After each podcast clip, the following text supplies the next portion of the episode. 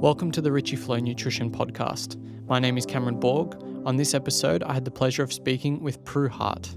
Prue Hart is currently the head of the Inflammation Research Group at Telethon Kids Institute in Western Australia. Her work has focused on the effects of UV light in modulating immune responses, particularly in diseases including type 1 diabetes and multiple sclerosis. Prue has been an advocate of sensible sun exposure for decades and has contributed greatly to the recognition of the host of beneficial effects that sunlight has that go beyond the synthesis of vitamin D. Prue has been president of a number of associations, including the Australian Society of Medical Research.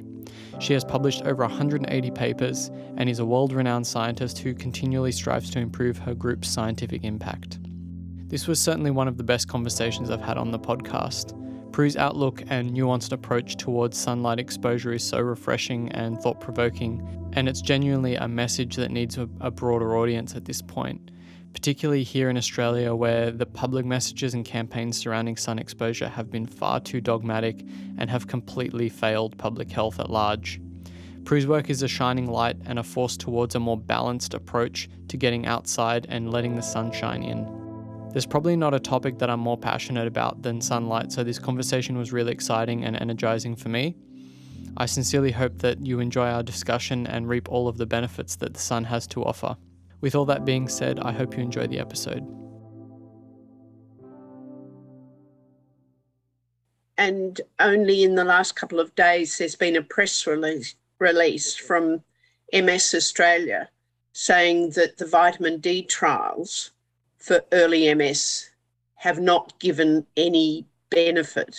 Yeah. So therefore, they've got to reevaluate why there are latitude gradients and think a bit more that if they're latitude gradients for MS, but vitamin D is not the answer, it's other molecules that are being made in the skin when you go out in the sun. Mm-hmm. And that's really the whole hypothesis is rethinking that that you go out in the sun and you get a lot of molecules made in your skin as well as vitamin D. Mm-hmm. So you can't just take a pill from a bottle, you need more than that. Awesome. Yeah, I, I couldn't agree more. And uh, I think let's just get stuck right into it. So, um, how did you end up uh, looking into um, the effects of UV light or I guess sunlight on on health um, as your career progressed? I'm I'm a cellular immunologist. I've um, been working on sort of autoimmune diseases. I did a lot of work on rheumatoid arthritis. Now more uh, multiple sclerosis. UV light, I was working on that from the mid 1990s, principally in mice. But as we know, skin and mice, uh, humans and mice have different skin. Uh, it seemed important to do a trial in humans. And because UV light can be used for treating skin inflammatory diseases, the ethics was quite easy to get. Right. And we're just astounded with the outcomes. And I've been involved with there's uh, with a company that's just done a trial of UV for for um, COVID with a right. successful outcome. Yep. So I suppose it's knowing that UV was immunosuppressive it therefore asked the question how was it important for our day to day existence and why had we evolved to respond to UV with, with a sort of a, it, it creates a homeostasis in our immune system. And therefore, you've got to think uh, more about um, human disease. And I think the other big thing that helps us understand why we're doing what we're doing is that there's seasonal changes in both our physiology and human diseases. So if there's seasonal changes, that suggests that UV or UV exposure uh, has quite a modulating effect on our human physiology and disease processes. And, and it just makes sense that we've evolved that way. We've got light skin for that very purpose.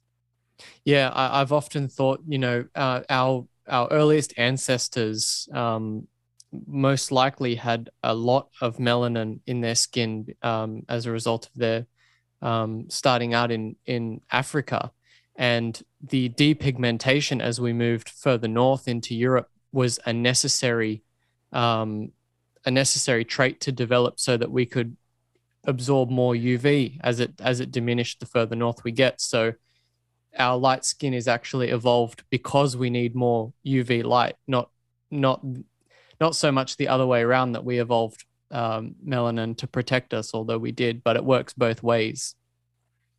The the other important issue with that evolution of the light skin is that there are two genes involved. The right. Asians have evolved a, a gene mutation for their lighter skin, mm-hmm. and the North Europeans have evolved a different skin mutation. Right. But both of them benefit the obtainment of a of a lighter skin, and that's called convergent evolution. So different populations evolved in different ways, both surviving but with with different evolutionary traits with lighter skin. Yeah, well, I've I've heard Michael Holick talk about how the birthing process would have been impossible without enough vitamin D because the bones would have not been able to support, um, you know, the the hip bones particularly wouldn't have been able to support giving birth. Uh, so this this depigmentation event was uh, absolutely critical in our evolution. That's that's an interesting statement. Yes, yes. Mm. Um, I wanted to get in. You mentioned before that there are many molecules that we synthesize uh, in our skin as a result of being exposed to sunlight, in particular the UV portion of sunlight. Uh, most people are familiar with vitamin D and think that the buck stops there. Um, I wanted to get into, you know, what other things are being made in the skin that that we're aware of um, from sunlight that we that we might be missing just by taking a, a vitamin D pill? One of them is a, a histidine molecule called urocanic acid that's mm-hmm. in the skin, and it isomerizes to a more soluble molecule that then drains out of the skin into our body.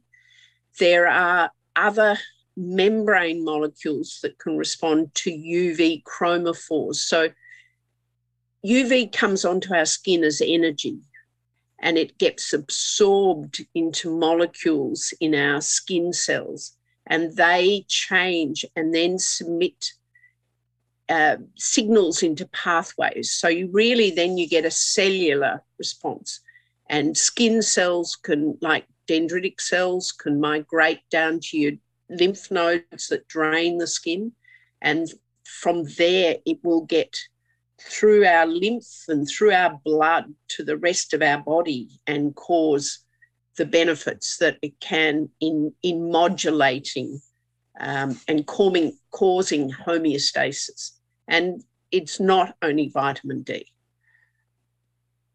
Um, what about uh, nitric oxide? I know there's there's been um, some talk about the action spectrum of nitric oxide uh, being UVA and that we can get um, quite beneficial effects from the release of nitric oxide in the skin upon exposure to UV light. Um, however, it does also seem that uh, nitric oxide is a double edged sword in that it can be dangerous as well.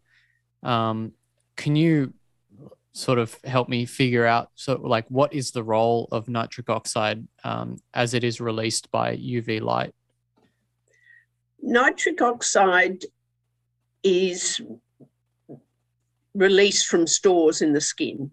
And it actually has been shown to affect immune cells directly uh, and make more regulatory cells. But it also um, helps with your blood pressure. It relaxes your your um, vessel cells, blood vessel cells, and you get a lowering of blood pressure. And that's really important in conditions where you've got high blood pressure. Also, I think diets very high in nitrates, uh, you you get benefits then indirectly through conversion of the nitrates down into nitric oxide. And I think all, all our physiology is, is a balance of risk and benefits.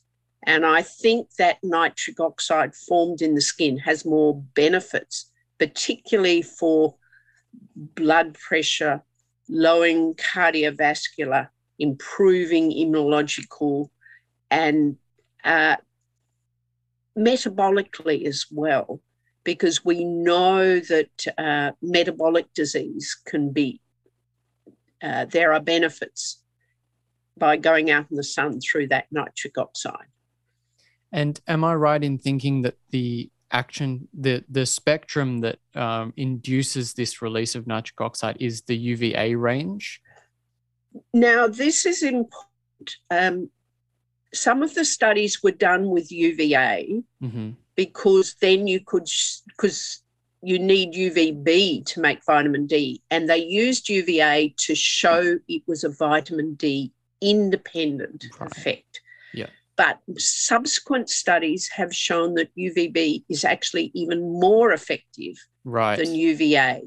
And that came out of Richard Weller's studies of cardiovascular disease. And he has shown that the, the of benefit from UV on cardiovascular is steeper, is better with UVB than right. UVA. Right. And speaking of vitamin D, um, this this molecule also has a lot of cousins, as far as I can tell. Um, I've spoken to Rebecca Mason um, here in Sydney. She's done quite a bit of work looking at these other hydroxy derivatives um, that are produced by other enzymes in the liver and kidneys, things like um, 20 hydroxy uh, vitamin D or 2023, 21, 21, 23 dihydroxy vitamin D. And all of these all of these other hydroxy derivatives these cousins of the vitamin d molecule seem to have um, similar effects um, in uh, arresting cell cycle development in damaged cells and um, promoting apoptosis in damaged cells so have is vitamin d the whole is vitamin d more important than those or do you think we'll see later on down the track that instead of vitamin D supplements, there'll be these vitamin D compounds, a mixture of all of these different um, hydroxylated forms of the precursor? I can't answer that. Oh. Uh, I think you'll find the question around vitamin D is really whether the supplements work at, at all. I mean, a lot of the studies are mouse, you move to humans, there's a lot of associations of higher disease risk with lower vitamin D, but supplementation studies have given very little benefit. We know there was the biggest study in the US, even looking at bone fractures. Vitamin D supplementation, it was in the New England Journal of Medicine in August. It gave no benefit at all for bone fractures. Yeah now it's just come out. It's had nothing to do with a big study here in Australia with development of multiple sclerosis. Mm-hmm. I can not talk really about all these other vitamin D molecules. I think what these trials are saying to us is that we don't need a lot of vitamin D. The levels we've all got is sufficient for is sufficient for development. Mm-hmm supplementation adults has no benefits at all. The only thing, like you say, for birth, that might be in development. And I don't think we really know about that. Mm-hmm. But I think if you look at the editorials for this big bone study, will say supplementation gives no benefit because we've all got sufficient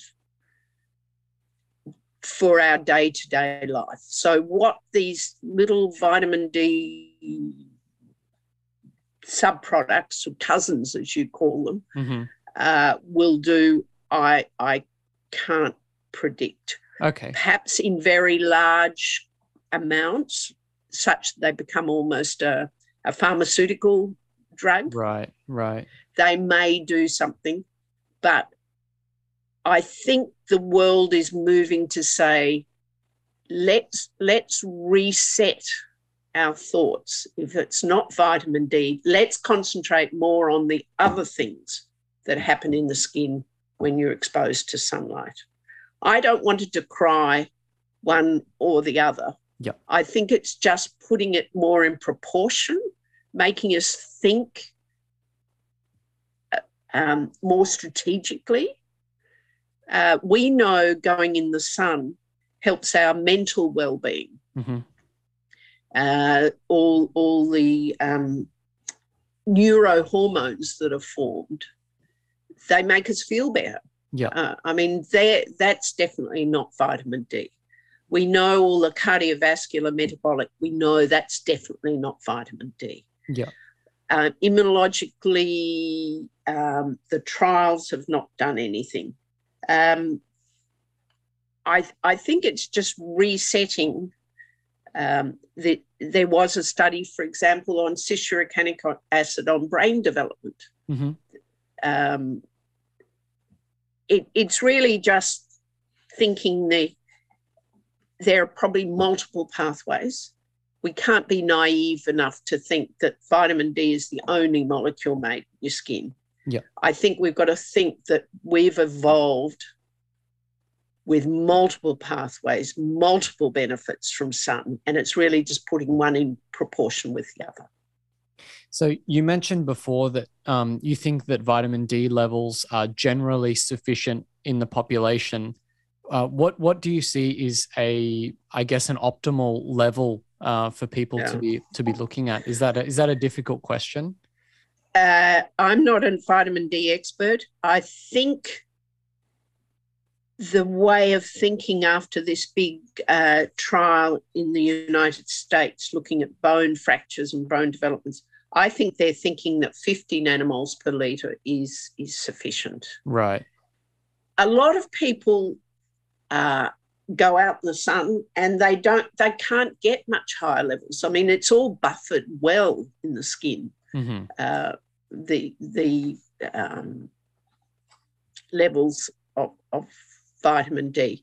There, there was a very good editorial just saying we've probably all got sufficient, and this. Um, in the last decade, everyone's saying you must test your vitamin D, and if you're not up at 80, you should be taking supplements. Right. I mean, I think all that's debunked now. That really we've probably all got sufficient at 50. And if you're very, very low at 20, well, I mean, take vitamin D. It's not going to hurt you. yeah. Right. It, it's not going to hurt you. It's just the question of what are the benefits. hmm Okay. So let's dig into this um, other molecule that um, you wrote a great paper about this uh, urocanic acid. oh, Um, yes. I've been quite interested in that because I've I've been I've heard about it about two years ago, uh, and I was unsure about what what sort of role it played in in regulating the skin and um, regulating the uh, immune response following exposure to UV light. So, can you give like a a background on what is this molecule and and essentially what does it do? It's a histidine molecule. So that's from one of our amino acids. Mhm. And it's made into trans-urocanic acid in the skin. And when it absorbs UV photons, it isomerizes to a cis configuration and it becomes a lot more soluble. So it will get then down into draining lymph nodes and systemically.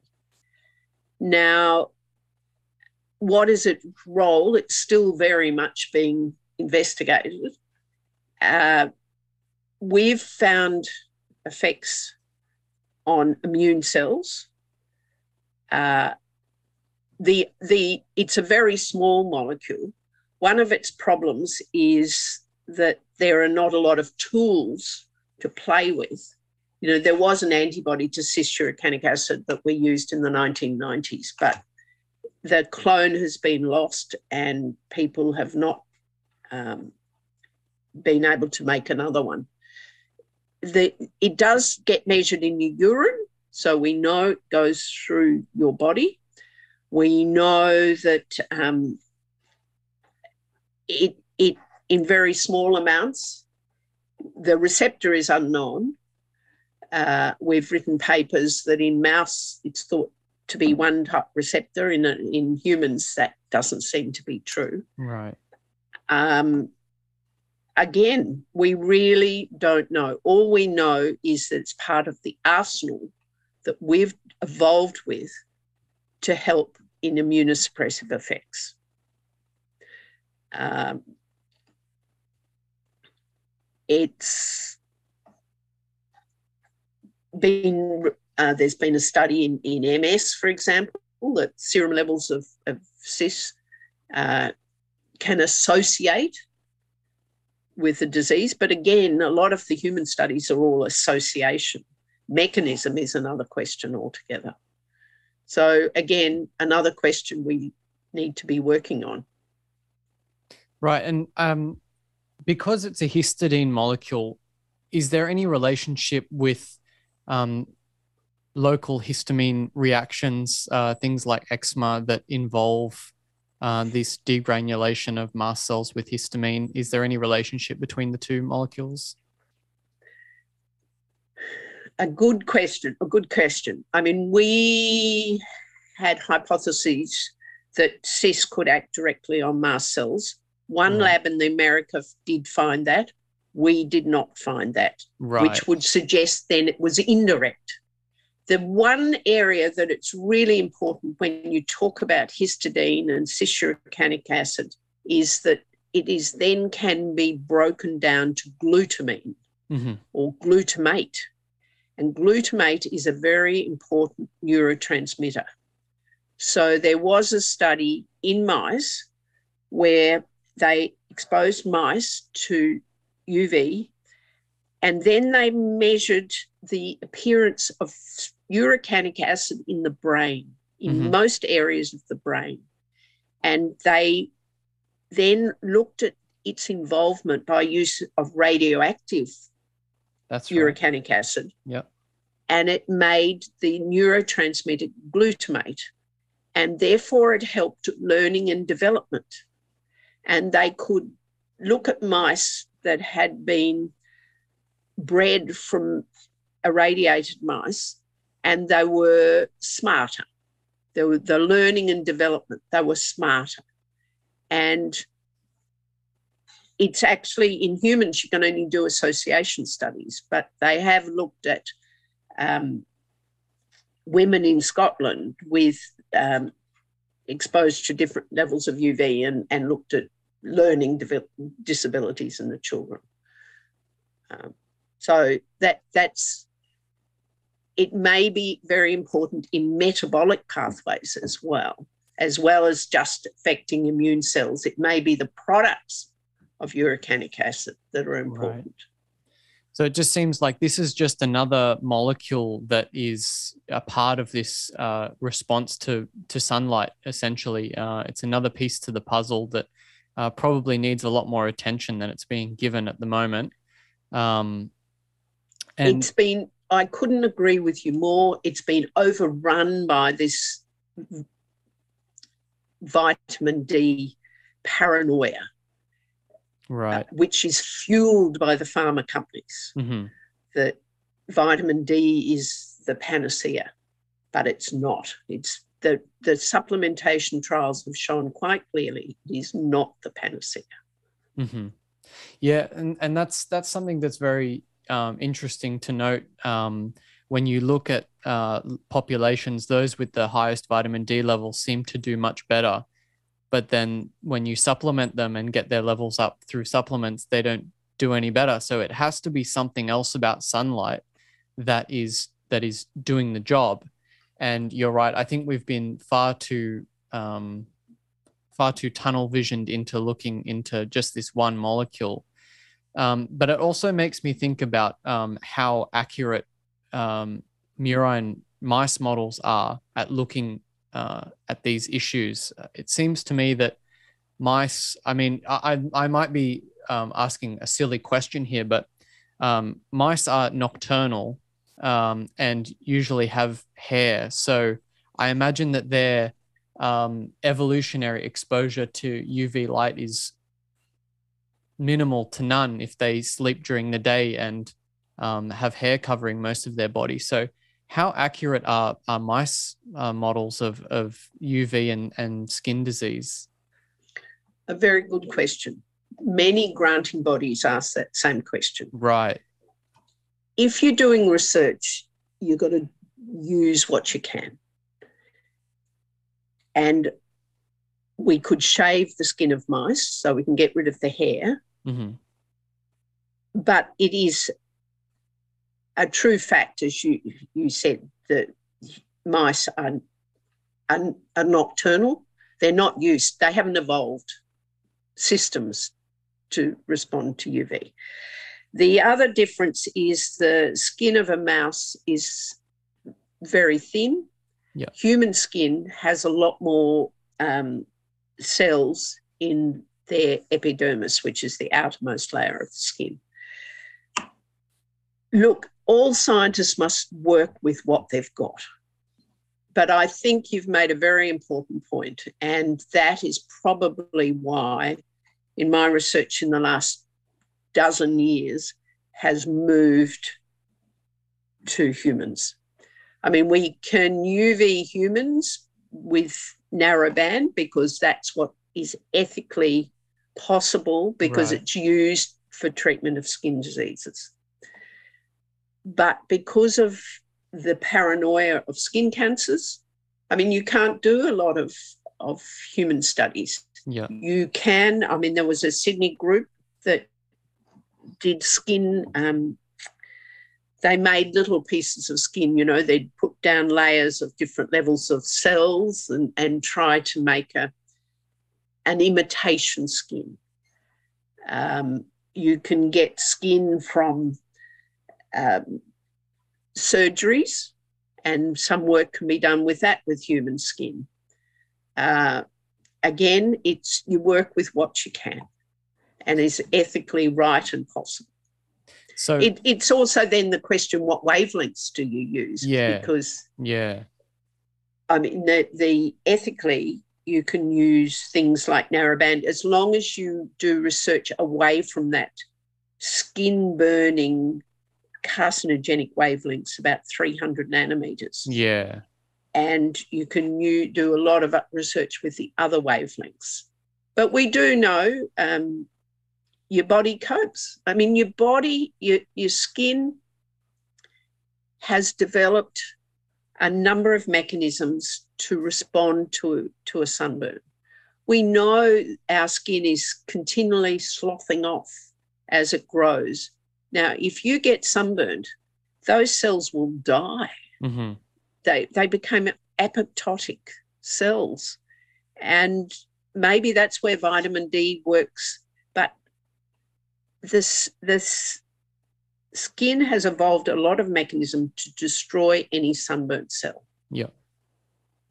So, and and again, the other big thing that's starting to come out around the world is the healthy economics. I mean, the, we know skin cancers, unless it's a melanoma, will not kill you. But the internal benefits yeah from the sun far outweigh. And, and health economics is starting to show that in numbers. You, you need to, it needs to be the big picture of risk versus benefit. Yeah. And yeah. I mean, I'm a Queenslander, so, and. I'm at my age, we're all getting our BCCs and SCCs burnt off. Yeah. But listen, we've we've lived to our age because of the other benefits of exactly. Sun. And that's what people have to realize. And uh, I mean, they don't. The health department, the health uh, people, don't even record SCCs and BCCs. They know you you they're not going to kill you. They're just a byproduct hmm of, of some sun exposure. And and there's a a dermatologist in in Edinburgh, Richard Weller, and he says to his patients, he's a dermatologist himself. They Yeah. come for their SCCs and BCCs, and he just says to them, "You're going to live longer than a lot of my other patients because you've Yeah. got these skin cancers. You've been out in the sun." So, Yeah, and I, think mean, a lot of dermatologists are really realizing that now. Well, I, I certainly hope so. Um, I wanted to read a, short passage from the abstract of um, this paper that you were involved in. Um, studies in the past decade indicate that insufficient sun exposure may be responsible for 340,000 deaths in the US and 480,000 deaths in Europe each year, and an increased incidence of breast cancer, colorectal cancer, hypertension, cardiovascular disease, metabolic syndrome, multiple sclerosis, Alzheimer's disease, autism, asthma, and type 1 diabetes and myopia. So, you know, are we? It seems like we're cutting off our nose to spite our face by staying out of the sun, but at the same time, when you when you go outside with your shirt off, people say, you know, aren't you worried about skin cancer? Um, so I guess the big elephant in the room is how much are we increasing our risk of melanoma, the skin cancer that can actually um, metastasize quickly and take lives? How much are we putting ourselves at risk of developing melanoma by being out in the sun? Not by burning, by just being out in the sun. Well, you you need the epidemiology of melanoma is that you need to get sunburned. hmm They, the studies all show that it's your those in your childhood. In childhood, but- yeah. But the other thing is, I think sun only causes sixty or seventy percent of melanomas. I think that's the percentage at the moment.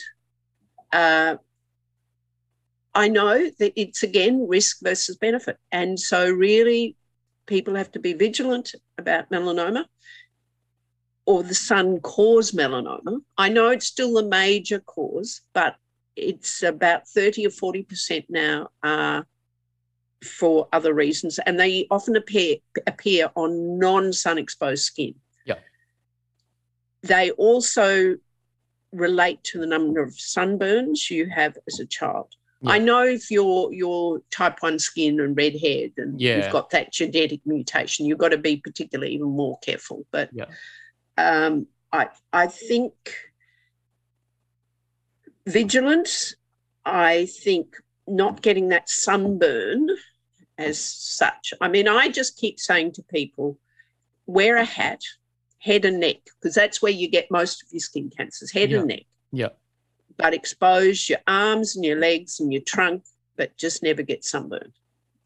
And Yeah, that- one thing one thing you wrote in one of your papers that I read a couple of days ago was it's much better to expose as much of your body as, as possible for a shorter amount of time to get all the benefits without having to expose yourself for a really long time. Um, so um, I don't need I don't need more of an excuse to take my clothes off. So um, so no, that's I, I, mean I, I, th- I think I think people. Uh, well, I hope they're realizing there is. I mean, the pendulum swung very much to staying out of the sun. Now Yeah. the pendulum's going to swing back because they're realizing we have to get some sun exposure. It's even for our mental health, for our Yeah. immune health, our metabolic health. Our it it, it really is swinging back, and it's it's it's grandparents that are saying, well, they're the ones that have lived longer. They mhm, they are horrified to see children being told by these strong lobby groups like the cancer councils. Now, cancer councils do a really good job. They are there to prevent cancer. They're not there to recognize the benefits on, on cardiovascular. They're they're not there to recognize all the other benefits. They're there just to, to stop cancers. And and so they've got to evolve. They have evolved now to think about vitamin D.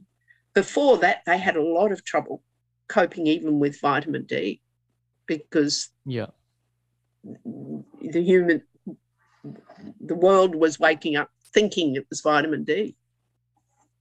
Mm. Um, so it, it, it's and it's the supplementation trials, and it's uh, like the Australian had it on page three. Vitamin D has no benefits for for bone fractures. It, it's not that it's not important. It's just that we've all got an inbuilt level of sufficiency hmm that that supplementation won't do any better. I wanted to ask you um, up in Nordic countries, um, do you think it, it's beneficial to use things like tanning beds or, or UV lights uh, throughout the year where there is no UV light? Um, is, is that a safe way to Im- implement UV into your life? I know a lot of the tanning beds had a lot of UVA in it. Right. If it was just the UVB about 311, I know there are companies in the States that are trying to get the correct lamps in use for just immune and metabolic health. Yeah. Uh, I think again it was the extremes that, uh, but but I think tanning beds will probably come back if they're better regulated. Right. They've got to be better regulated because people were using them and they were using wavelengths that were causing some skin cancer, some melanoma. But again, they'll always, I mean, we're a large cross section of people, and Yeah. you know, you, you hear of the few that get the the the skin cancers, the deadly skin cancers, but you've really got to balance it on the population. Yeah. And I know they do it in Sweden because they also get the mental benefits of it Yeah. too. Yeah. You've probably heard of the study from Sweden. It's called the Melanoma in Southern Sweden study. And it was huge about- fan. You're a few, yes, Yes. Pelle Lindqvist. He's he's my favorite. That's how I found this paper with you in it. Yes. Well, he that that tells us a lot, doesn't Yeah. it? Yeah. um, and they live longer. Uh, they may get cancers at the end because they've lived longer, so that all the other things that might get catch them down. Yeah. Um, but it's it that was really very telling, and and Now I um I interacted with a uh, a PhD uh, who's a, a longevity expert, and um, these longevity experts, guys like um, David Sinclair, um, basically tell you never to go out in the sun. The UV is going to kill you. It's going to make you age prematurely. Never go out in the sun. If you do go out in the sun, lather yourself in sunscreen. And I mentioned um, this Miss cohort, the Sweden cohort, um, to this uh, longevity expert, and she just said, "Well, it's never been replicated, so we can't use it as uh, as evidence." And I thought that was not the best answer. But what what do you think about um, the fact that the, a lot of these longevity experts who want to live past 100 are staying out of the sun do you think that do you think that's the best way to go about things no, I certainly don't. Uh, I I think if their quality of skin uh, went down, I think that's the least of their worries. I mean, Yeah. they're trying to live longer. that's what Um, i've thought I think you that's incorrect saying it's never been replicated. I know of other studies. I think I've heard of other studies that have also found similar effect or or, or it's been inferred. right Um, but again, I mean it's it's risk versus benefit, isn't it? Yeah, Mm, yeah. Um, they're certainly not getting the benefits of of day to day sun exposure if they're staying out of the sun. I, th- I think time will prove that uh, Yes. you do need some sun. yeah And of course, uh, you know, you haven't touched yet on COVID. Yeah well i mean that's uh, that's a huge it's a big topic because i think vitamin d got so much press during the last two years. Um, and it, it does seem like there were, again, this was, you know, you look at the people who survived were the ones with the highest vitamin D. But again, is vitamin D is probably just a proxy for sunlight exposure, not, you know, not the fact that you can just supplement it and and make things all better. So I well, think, I think London, Martineau in London led the way. Right. With a vitamin D tr- supplementation trial for COVID, and it had no benefit at all. Yeah. And Yeah. he's published now the vitamin D supplementation, no benefit Interesting. for for COVID, and Mhm. that's probably the study that's come out about giving narrowband UV in New Orleans Mm-hmm. to COVID patients, where the death was, I think it was 33% in those got sham light and 8% in those that got UV Right. light.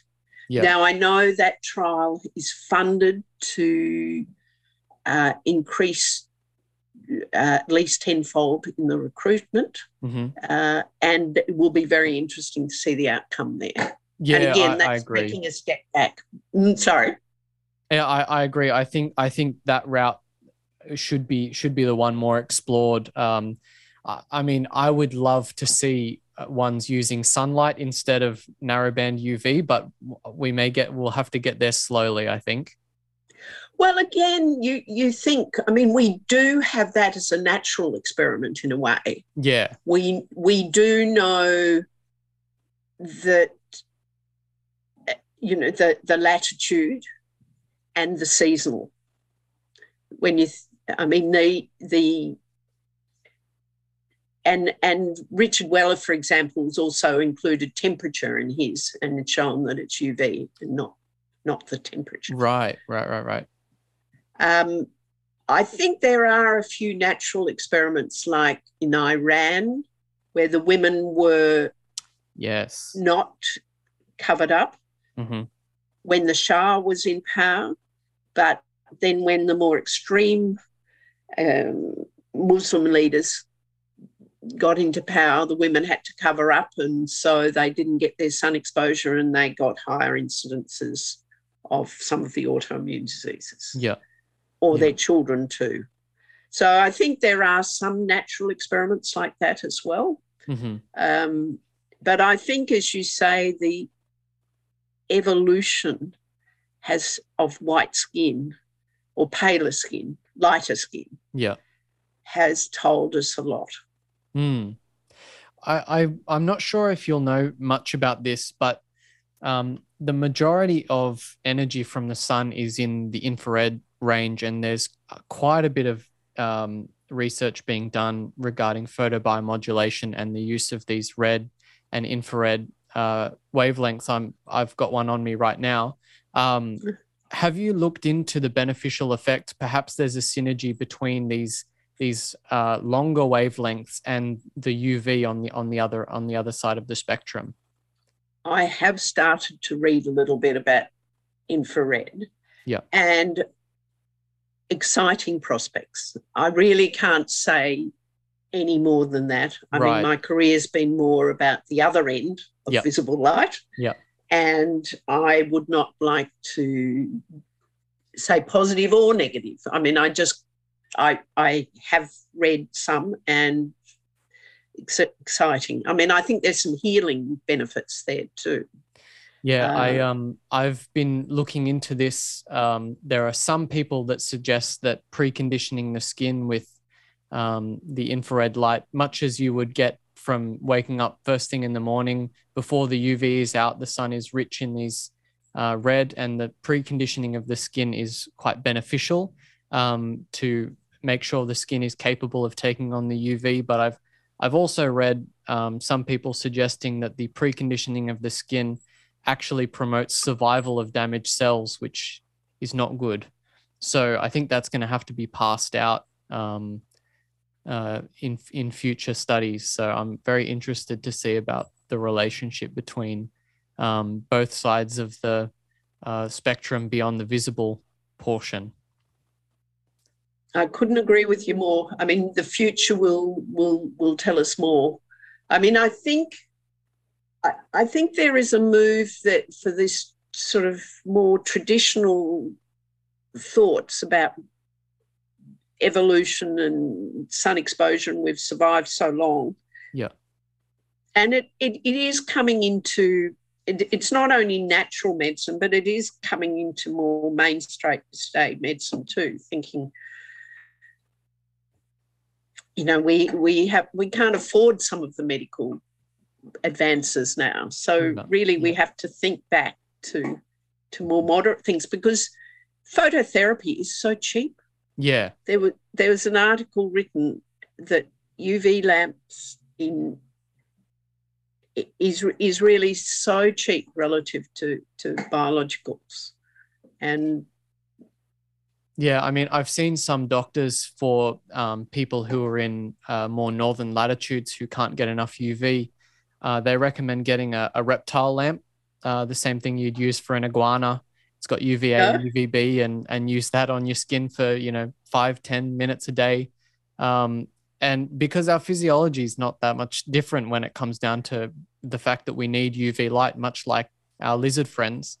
Um, and you know, Michael Holick points this out in some of his talks. You know, if you go buy a reptile as a pet, you need to put a UV light in their in their um, uh, in their cage, otherwise they'll die. But right. in our nursing homes, we don't put UV light. So it's just. No, very, very interesting observation. I mean, it's, yes, it's, it's, we, we're reinventing things when yeah. It wasn't broken and it was, yes, I think that's a very interesting observation about the blue, about the UV lights. And I guess I wanted to ask you about um, some of the circadian effects. Um, certainly, right next to UV, uh, we have the the blue spectrum, and it does appear that narrow narrow spectrum uh, blue light, particularly around 420 to 450 nanometers, is absolutely um, you know catastrophic to uh, mitochondria, um, and it can cause quite a bit of damage on top of the circadian disruption that it causes through the interaction with the brain. Um, what impact do you think circadian disruption and exposure to narrow spectrum blue light is having on the health of our skin and um, and skin cancers even? Listen, this is another question like your infrared. I mean, I'm really interested, but I'm not an expert. Right. And I have read a little bit about blue light and how some of those signals can come actually through your eye. Yeah. Um, as opposed to your skin. And um, I, I hope there's going to be a lot more research in this. Yeah. And yeah. The, the whole um, melatonin story as well. Yeah. I think relates to as you say, to blue light. Mm, oh, well, I hope all of these different aspects are going to be tied into certain um, certain uh, research avenues later on because I think they're all uh, intimately connected. Um, but I guess taking a step in a different direction, um, the impact of UV light on the gut microbiome. Um, I know you've published a couple of things with some other people looking, uh, I think, at uh, the changes in um, the microbiome of mice. But I know there was a small trial, uh, I think it was 21 women in Canada that, yes. um, yeah, that did the same thing in humans. And there does appear to be an effect of UV light on the gut microbiome. Um, that seems highly implausible uh, on a, on a surface level, but can you can you talk a little bit about why that might occur? I wish I had the answer. Uh, right. we, we were surprised in in our mouse studies. We started really with because it was a, a, a gastroenterologist himself doing his PhD, Simon Ghaly, and we started giving the mice different diets of vitamin D, and we found that actually high vitamin D is very destructive. Yes, that's right.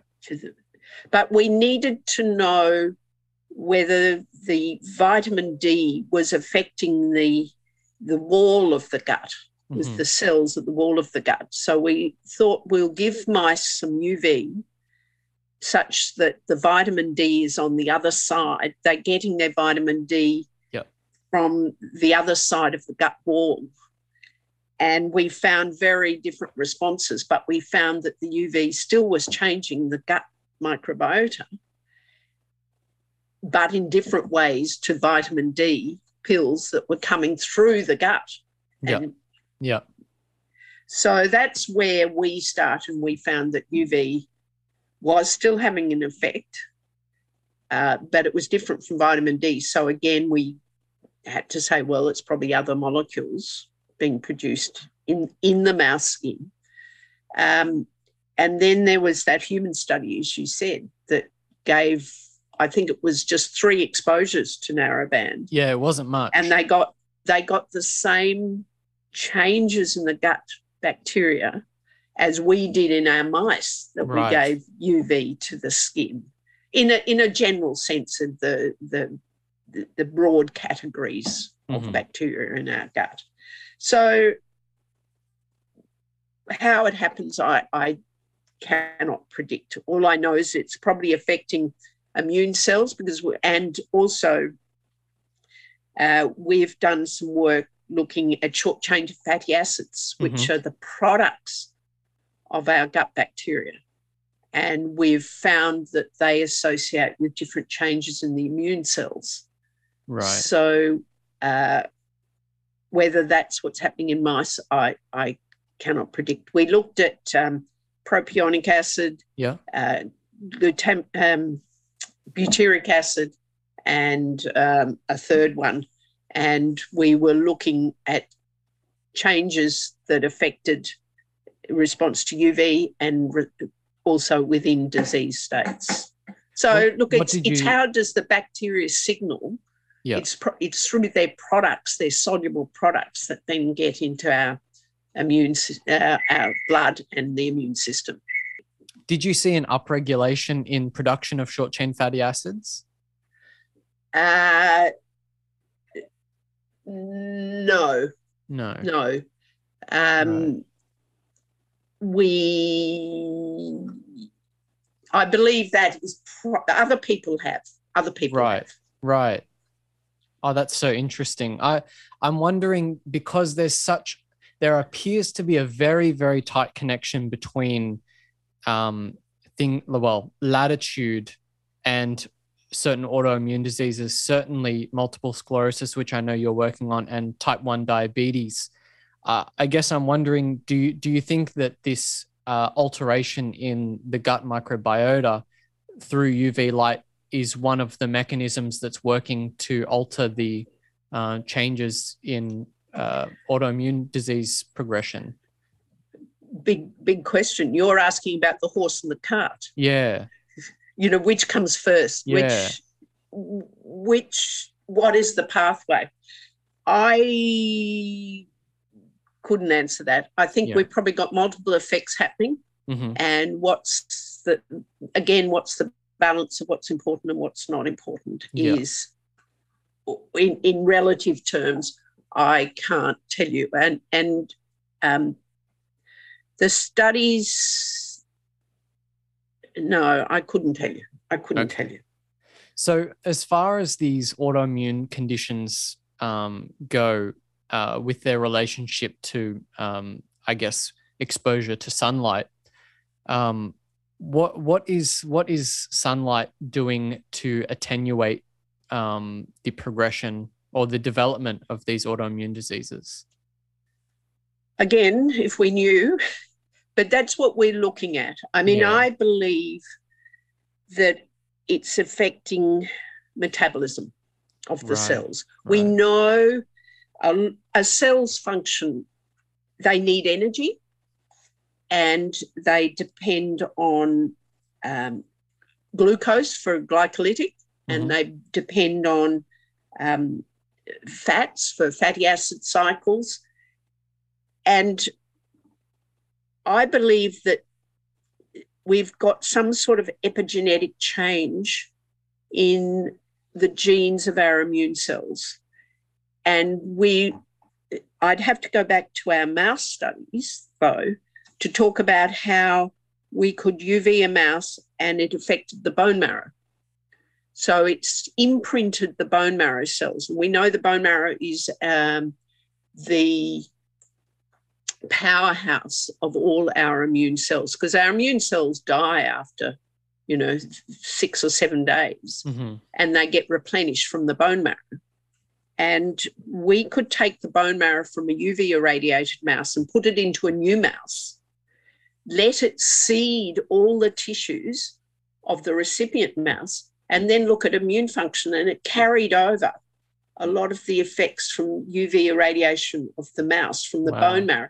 So we believe that some sort of imprinting of, of our immune progenitor cells. And we did gene arrays and we found a glycolytic enzyme was important. Mm-hmm. Now, can you transfer that to humans? That's very difficult to show. Yeah. Um, all I can refer, though, is to some studies we've done in the participants of our trial. For example, we we've been biobanking the cells from the, the people in the PhoCIS trial, our study of UV on our early MS patients. Mm-hmm. So we could take out cells from before they started UV and after they've had their UV, take them out of the freezer at the same time, and then do experiments with them in tissue culture. And we can challenge those cells with a polyclonal stimulus. And we found the cells, particularly the B cells, the B lymphocytes, after UV, they responded less to the polyclonal stimulus to produce inflammatory molecules such as TNF, t- tumor necrosis factor. Mhm. So we believe there's an imprinting by the UV of those patients on their progenitor. Their well, we could, we couldn't go to bone marrow, but we had the B cells. yeah. Now, this is actually supported by some other studies. There's another one of babies of six months old where they did a vitamin D trial and they got no effect of vitamin D on the outcome of allergy. But they did measure UV exposure of the, the babies Mm-hmm. and they found that the there was there was less development in allergy in the um, babies that had the got more UV, but importantly, they took cells. They'd frozen away the cells, Right. and they too took cells out after this period of of um, well, it was vitamin D six first six months of life, and they found that in those cells from babies that had the highest UV, they had less responses in inflammatory cytokine production to just a, a, a general stimulus. Right. And again, that was sort of like an imprinting. And the third study is this COVID study. mm-hmm. And the results aren't in yet, but we believe that again, it, it might be imprinting the cells such that they have less inflammatory cytokines, less of a cytokine storm. And therefore, the, the participants who get the UV uh, don't die of, of the cytokine storm and the Mhm. organ breakdown. Yeah. Again, that's how I, I think UV is having an, enough effects immunologically on a number of diseases, so it's not antigen specific. Right. So it has to be more general, Yeah. like affecting the immune cells to be less responsive to damaging signals. Yeah. It calms it, calms it. So they're Yeah. they're programmed to be calmer. Um, A more so that's my effect. hypothesis. Yeah. Mhm. A more foundational effect on on the homeostatic function. Yeah, yeah, yeah. And it I've seen um a few mentions in some of your paper papers about the development of um conditions like asthma and eczema can be drawn back to the UV exposure of the mother in the first trimester. Um, now, I'm I'm a pulmonary technician. Um, yes, so I, I saw that. Yes. So I work I work with a lot of people who have respiratory conditions like asthma, and I often wonder. Um, a lot of them do have quite low vitamin D levels. Uh, I mean, like really low, like in the twenties. Um, but I wonder if vitamin D would even help them, or they actually do just need to get out into the sun. Um, and if they do go out in the sun, what how is that going to be helping their their respiratory system? Good question. Good question. um, again, it needs research. Right. It really needs research. I mean, I haven't done any um, human studies on on asthma. Um, we were doing models, uh, experimental models, which were very immune cell driven, and there we were hypothesizing that the UV was inducing regulatory T cells, uh, also causing the production of these sort of homeostatic molecules that could dampen the inflammatory response because a lot of these respiratory diseases are really inflammatory responses. Mm-hmm. Mm-hmm. Um, that would be my hypothesis. But I mean, the epithelial change, cell changes with um, UV induced molecules, I can't predict. I right. Mean, uh, we don't know whether perhaps the microbiome of the lungs are infected mm-hmm. affected. Yeah. Um, we we don't know. Mm-hmm. I mean, it's been shown quite clearly now that gut and lung microbiomes are different. Uh, who, good good research questions. Yeah, yeah, and I I imagine uh, differences in nasal versus mouth breathing are going to change the lung microbiome as well. Um, All right. The the other thing you said in the uh, first trimester yeah. But the studies we've done in type 1 diabetes right. suggest it's um, uh, later than that. Right. Right. Um, Kate Miller, a PhD student, uh, we've just published in the last year or two that um, type 1 diabetes in boys only is affected by the UV exposure of the mother mm-hmm. in later trimesters and, and of the child during the first year. Again, it's not actually exposures we measured. We measured the NASA satellite UV. Right. So that was only an association. We yep. didn't have personal exposures. We just had something like, um,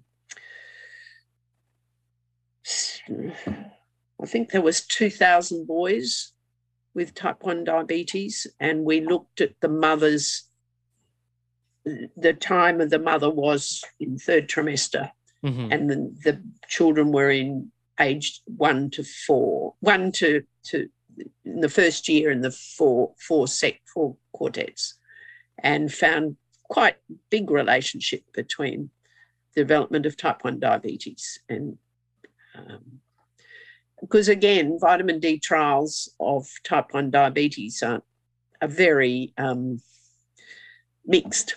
Yeah. Yeah, that, that seems to be the trend with these vitamin D trials.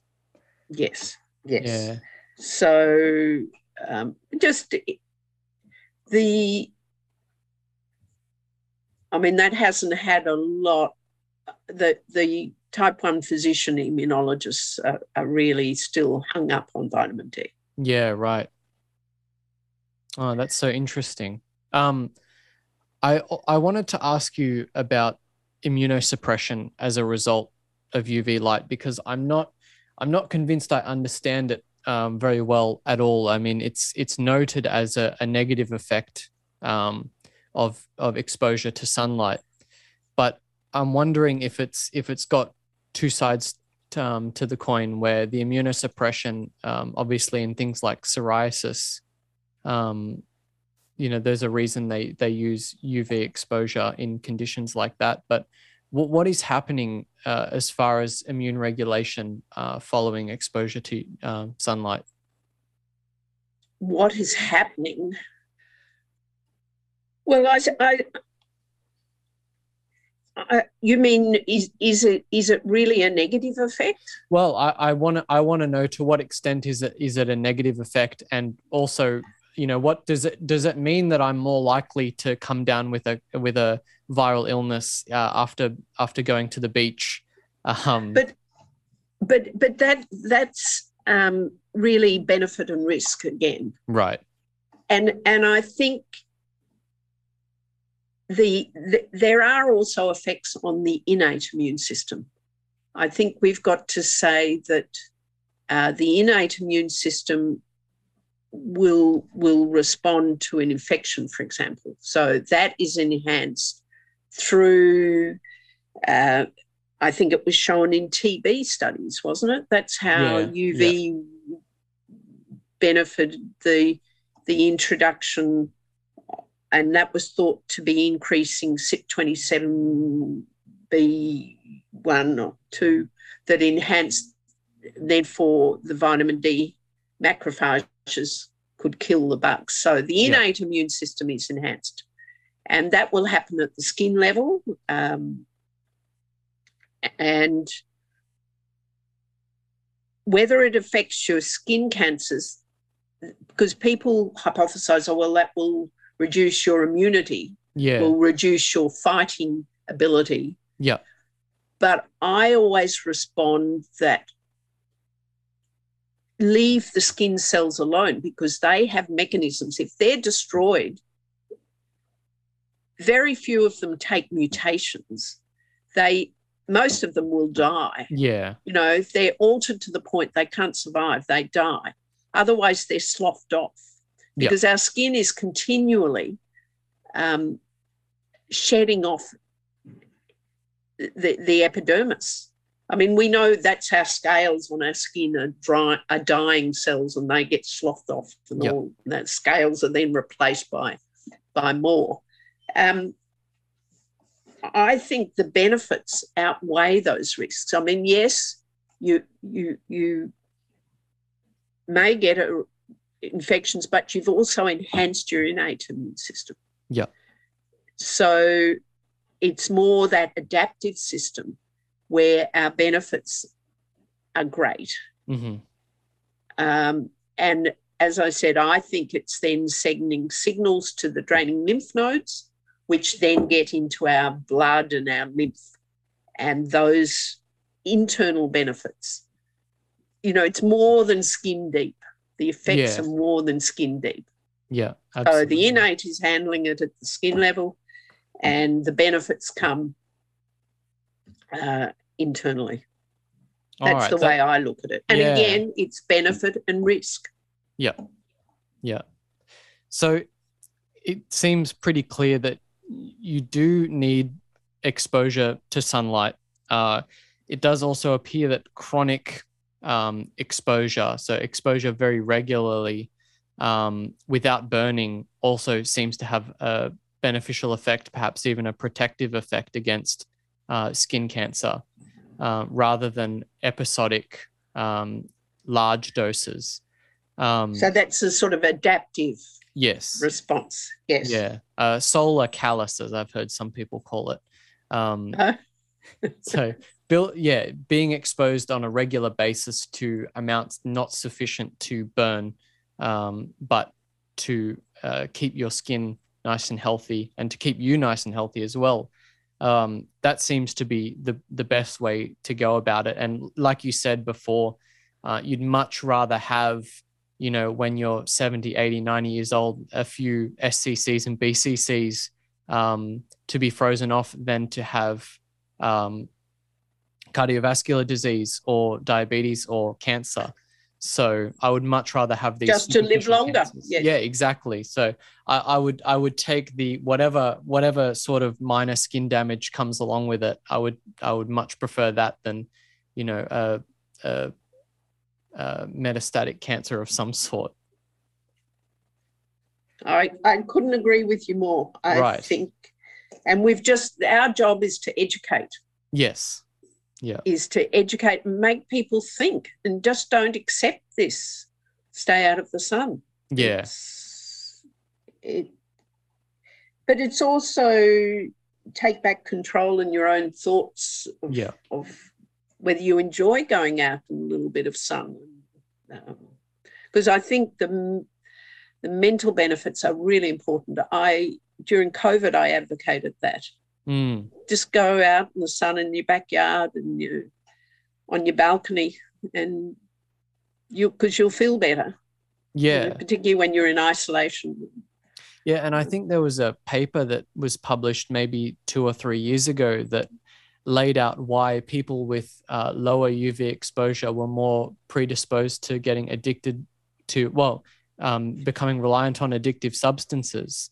Oh Um, right. Yeah. be- because of these endorphin pathways that are created um, through UV exposure, uh, people, I think they used vitamin D levels as a surrogate for UV exposure, and they found that people who had lower UV exposure were more likely to get addicted to certain substances and and use them, uh, which may explain why some people get addicted to sunlight and why they Yes, want yes, to tan so much because you Yeah. do get you do get those um, mental benefits that uh, are so often uh, not talked about, uh, and certainly then benefits that you don't get from taking a vitamin D capsule. Um, But also this, if you think sideways about the, the study, admittedly it was in mice, where the U, the UV induced cis-urocanic acid it was found in the brain within about an hour, right. and it was then ma- metabolized to glutamate, which Mhm. is a neurotransmitter. So you learning development, um, sharpness of thought, Mhm. uh, mental capacity. Um, and really, if you think sideways, it, it, it helps in, in all our mental um, calculations, yes. In more ways than just the endorphin, it's, it's actually then this um, um, transmitter effects. Yeah, even bright light itself uh, is is a treatment for seasonal affective disorder. Just having that intensity of light coming through the eyes is a very important thing um, to Yes. prevent uh, depression and anxiety and and rumination and things like that. Um, So I mean that's the beautiful thing about sun. It's it's got everything. It's got it's the whole it's the complete compounding pharmacy. Um, and if you don't see, it seems to me that if you don't misuse it and go out and burn yourself all the time, then the benefits are so so great. You'd be uh, silly not to get out with your shirt off.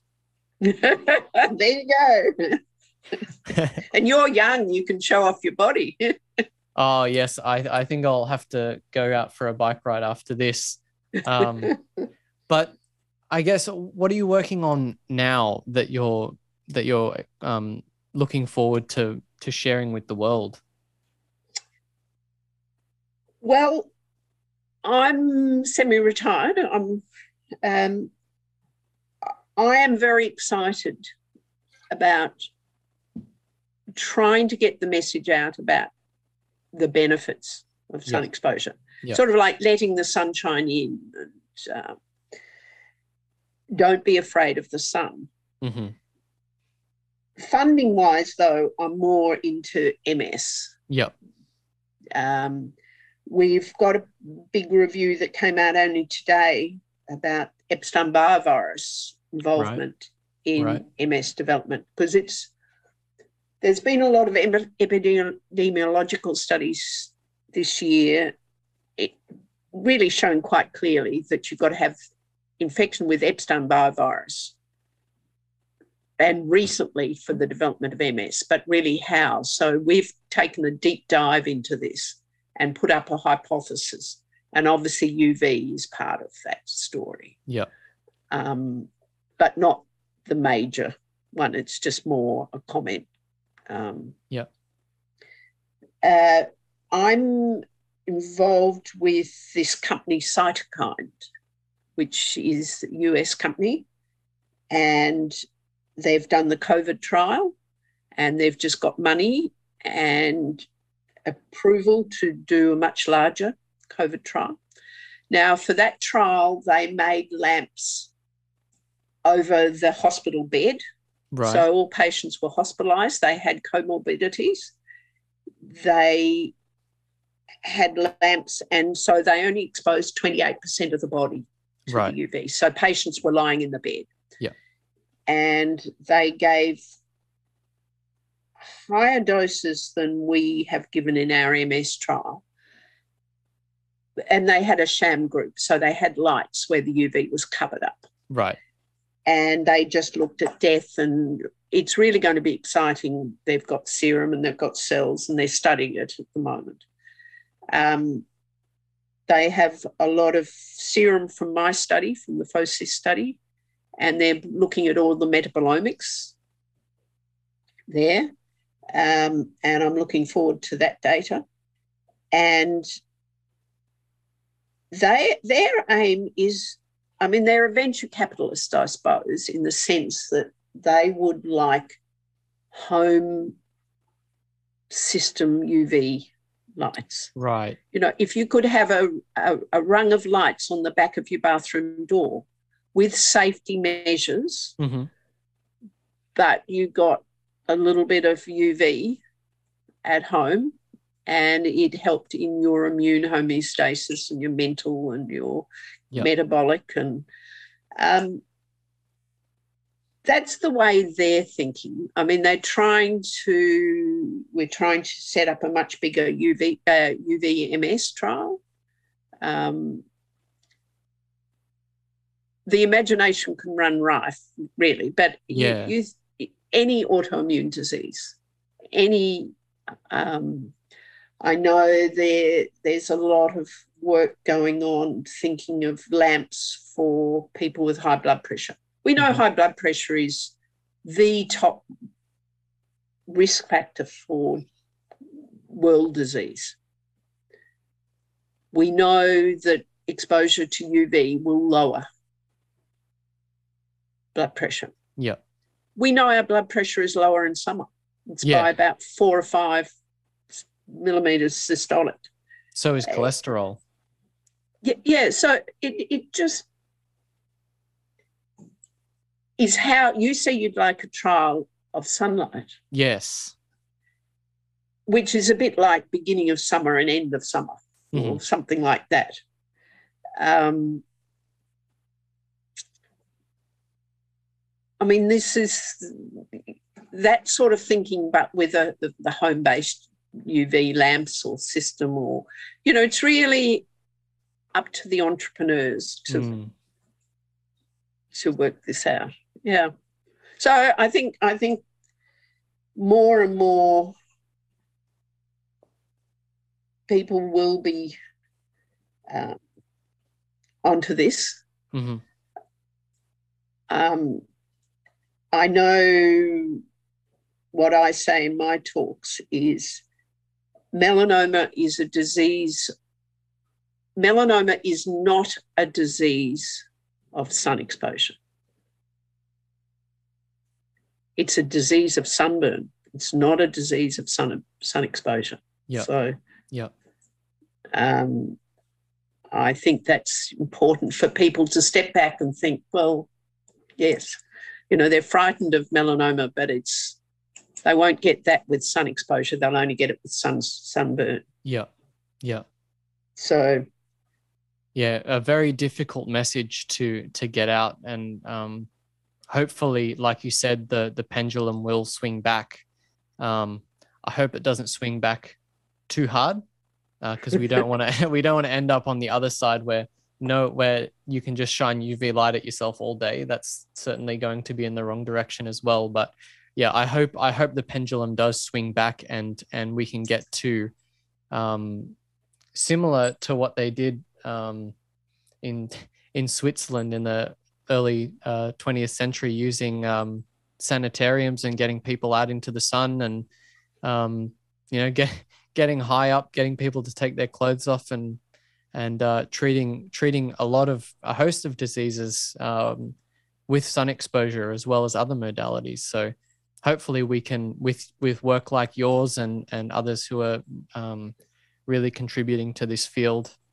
Um, I really hope we can get back to uh, realizing the potential of of sun exposure for health. I well, that's what I'd like to see if all my work had come together to help to help build that mes- message. Um, yeah, I mean the, the hardest thing is, is is trials.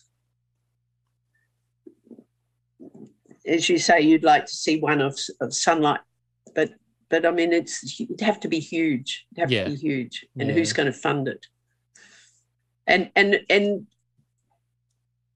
it's time of day you have sun exposure it's uh, season it's there's just so much Yeah, and and then all your genetics as well. Yeah, but i think the whole the whole message is coming clearer only because we're outbred humans are outbred you know we're all so different genetically. Yeah. and yet yet similar messages are starting to come through.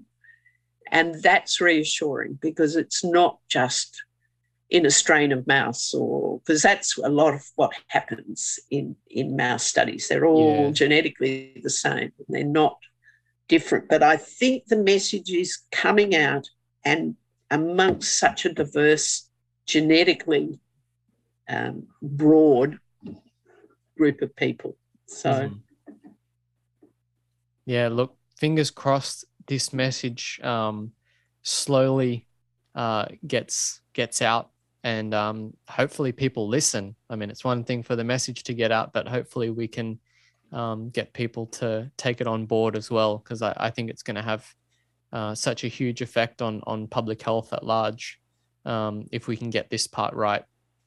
yeah thank Yeah. well thank you for your efforts you're the, you're the youth Yeah, look, I, I'm I'm trying. I'm trying my best. Um, but without, I'm I'm standing on the shoulders of giants, as they say. So, um, yeah, I, I can't thank you enough for, for the work that you that you've done. Um, papers like uh, like the ones that that you've you've done with these heavy hitters like um, Pelle Lindqvist. Um, you know, these are these are reaching a wider audience now, I believe. So, um, yeah, I can't thank you enough um, and hopefully hopefully this can at least reach a few people and, and help them understand the benefits of sunlight as well good, good, good. So I'm sorry if at the beginning I was all a bit uh, full on, but hopefully um, you, you can you can work you can mold it. no i think it was great i, I don't think there's any part of this that i'd want to cut out at all um, it, I, I learned i learned a lot and I, it's, it's it's quite refreshing to hear um, such an honest uh, examination about you know where we're at with the risks and benefits um, you know this- I, i've almost never heard anyone discuss the risks and benefits as, as well as you just have so um, Well, you're very kind. I mean, isn't isn't that what life is? Risks and benefits. exactly yeah yeah there has to be some balance Um, so, yes, thank you. Thank you so much for listening to this episode. I really hope you enjoyed it. If you'd like to keep up with Prue's work, I've put a few links in the episode notes to keep up to date. If you'd like to support this podcast, you can subscribe on Spotify and YouTube and leave up to a five star review on Apple Podcasts. This is a simple, no cost way to support my work and help me reach more listeners. Please feel free to leave any comments on my YouTube channel as I do try and read through as many as I can. I've also put links to all of my social media platforms in the episode notes if you'd like to keep up to date with the podcast, get information about health, or if you'd just like to reach out to me in general. Thanks again, everyone. Take care.